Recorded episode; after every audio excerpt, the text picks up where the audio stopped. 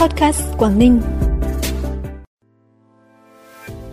Từ tháng 9, Chủ tịch Ủy ban nhân dân tỉnh Phú Thọ sẽ tiếp làm việc định kỳ với các doanh nghiệp nhà đầu tư trên địa bàn tỉnh. Tuyên Quang, nhiều sự kiện đặc sắc tại lễ hội Thành Tuyên năm 2023 là những thông tin đáng chú ý sẽ có trong bản tin podcast sáng nay, thứ năm ngày 24 tháng 8. Thưa quý vị và các bạn, Chủ tịch Ủy ban nhân dân tỉnh Phú Thọ sẽ tiếp làm việc với các doanh nghiệp nhà đầu tư định kỳ một lần một tháng, dự kiến vào thứ năm tuần cuối cùng của mỗi tháng tại trụ sở Văn phòng Ủy ban nhân dân tỉnh, bắt đầu thực hiện từ tháng 9 năm nay. Việc tổ chức hội nghị tiếp làm việc định kỳ với các doanh nghiệp nhà đầu tư trên địa bàn tỉnh Phú Thọ nhằm tiếp nhận các phản ánh và kịp thời giải quyết, tháo gỡ các khó khăn vướng mắc, hỗ trợ hiệu quả các doanh nghiệp nhà đầu tư, dự án đầu tư trên địa bàn tỉnh để tăng cường quảng bá tiềm năng thế mạnh du lịch vùng Việt Bắc thông qua việc tổ chức các sự kiện văn hóa du lịch chung tầm cỡ khu vực, tỉnh Tuyên Quang đang tích cực chuẩn bị tổ chức chương trình du lịch qua những miền di sản Việt Bắc và lễ hội Thành Tuyên năm 2023 theo đó, chương trình du lịch qua những miền di sản Việt Bắc lần thứ 14 gồm 16 tỉnh Việt Bắc như Cao Bằng, Bắc Cạn, Lạng Sơn, Thái Nguyên, Hà Giang và Tuyên Quang và lễ hội Thành Tuyên năm 2023 được tổ chức trong 8 ngày từ ngày 20 đến ngày 27 tháng 9. Trong đó điểm nhấn của lễ hội năm nay là chương trình Đêm hội Thành Tuyên với chủ đề Lung linh sắc màu Đêm hội Thành Tuyên được tổ chức tối 23 tháng 9 tại quảng trường Nguyễn Tất Thành với khoảng 60 mô hình đèn lồng tham gia diễn diễu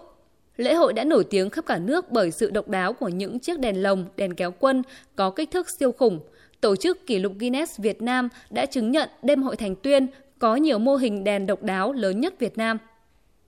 Hội trợ xúc tiến thương mại sản phẩm ô cốp tỉnh Cao Bằng năm 2023 dự kiến sẽ tổ chức trong tháng 10 tới. Hội trợ nhằm tạo cơ hội cho các doanh nghiệp, hợp tác xã, các chủ thể sản xuất trong và ngoài tỉnh có dịp giao thương học tập, trao đổi kinh nghiệm, quảng bá thương hiệu sản phẩm, dịch vụ nhằm nâng cao chất lượng sản phẩm, phát triển thị trường trong xu thế hội nhập kinh tế quốc tế, góp phần hoàn thành nhiệm vụ quảng bá, xúc tiến thương mại sản phẩm ô cốp theo kế hoạch thực hiện chương trình ô cốp giai đoạn 2021-2025 trên địa bàn tỉnh. Hội trợ diễn ra cùng với sự kiện lễ hội du lịch Thác Bản Dốc năm 2023. Đây là cơ hội tốt để tỉnh Cao Bằng giới thiệu với đại biểu các tỉnh thành phố và du khách tham quan về phong tục tập quán, văn hóa ẩm thực và những thành tựu về kinh tế xã hội đã đạt được trong những năm qua của tỉnh. Bản tin tiếp tục với những thông tin đáng chú ý khác. Máy soi container di động Eagle M60 do Tổng cục Hải quan trang bị. Đây là thiết bị hiện đại hoạt động trên nền công nghệ TX, chu trì vận hành được điều khiển hoàn toàn tự động hoặc thủ công bằng hệ thống máy tính thông minh hiện đại. Hàng hóa được kiểm tra vẫn đảm bảo nguyên trạng, không gây ảnh hưởng tới chất lượng hàng hóa, nhất là đối với các lô hàng có giá trị cao, hàng dễ vỡ, hàng có yêu cầu bảo quản đặc biệt. Nhờ công nghệ tiên tiến soi chiếu đã giúp rút ngắn thời gian làm thủ tục hải quan, tiết kiệm nhân lực cho cơ quan hải quan cũng như giảm chi phí, tạo thuận lợi tối đa cho hoạt động xuất nhập khẩu của cộng đồng doanh nghiệp. Hiện máy đang thực hiện soi chiếu tại hai địa điểm trên địa bàn thành phố Móng Cái, tỉnh Quảng Ninh, thuộc địa bàn quản lý của Tri cục Hải quan cửa khẩu Móng Cái, gồm cửa khẩu Bắc Luân 2 và cảng ICD Thành Đạt. Tính đến nay, đội kiểm soát hải quan số 2 đã thực hiện soi chiếu 31 trường hợp. Theo đại diện Hội Bảo trợ người khuyết tật và trẻ em tỉnh Hải Dương, 53 gia đình người khuyết tật khó khăn sẽ được tỉnh hỗ trợ xây và sửa chữa nhà. Trong đó có 43 hộ được xây nhà mới và 10 hộ sửa chữa nhà, tổng số tiền hỗ trợ hơn 3 tỷ đồng.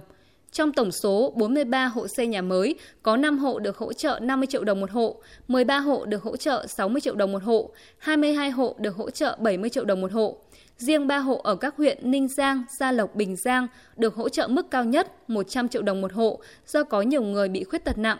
10 hộ người khuyết tật khó khăn sửa nhà được hỗ trợ tối đa 40 triệu đồng một hộ. Kinh phí giúp gia đình người khuyết tật xây sửa nhà được trích từ gói hỗ trợ xây dựng sửa chữa nhà tình thương cho người khuyết tật nghèo khó khăn về nhà ở của tỉnh Hải Dương. Hiện nay trà lúa mùa của tỉnh Bắc Giang đang bị sâu bệnh gây hại, nhất là sâu cú lá nhỏ. Ông Đặng Văn Tặng, Tri Cục trưởng Tri Cục Trồng Trọt và Bảo vệ Thực vật tỉnh Bắc Giang cho biết, năm nay sâu cú lá nhỏ xuất hiện với mật độ cao bất thường và gây hại trên diện rộng, cơ bản trà mùa sớm chính vụ đang nhiễm sâu cú lá nhỏ. Lo ngại hơn là các trà lúa này đang ở giai đoạn làm đồng, nếu bị hại thì năng suất lúa bị ảnh hưởng lớn. Tuy vậy tại một số địa phương, công tác triển khai chỉ đạo phòng chống sâu bệnh còn chưa kịp thời, chủ quan. Nhận định trong thời gian tới diễn biến sâu cuốn lá còn phức tạp, nếu không phòng trừ kịp thời sẽ gây thiệt hại nặng cho sản xuất vụ mùa.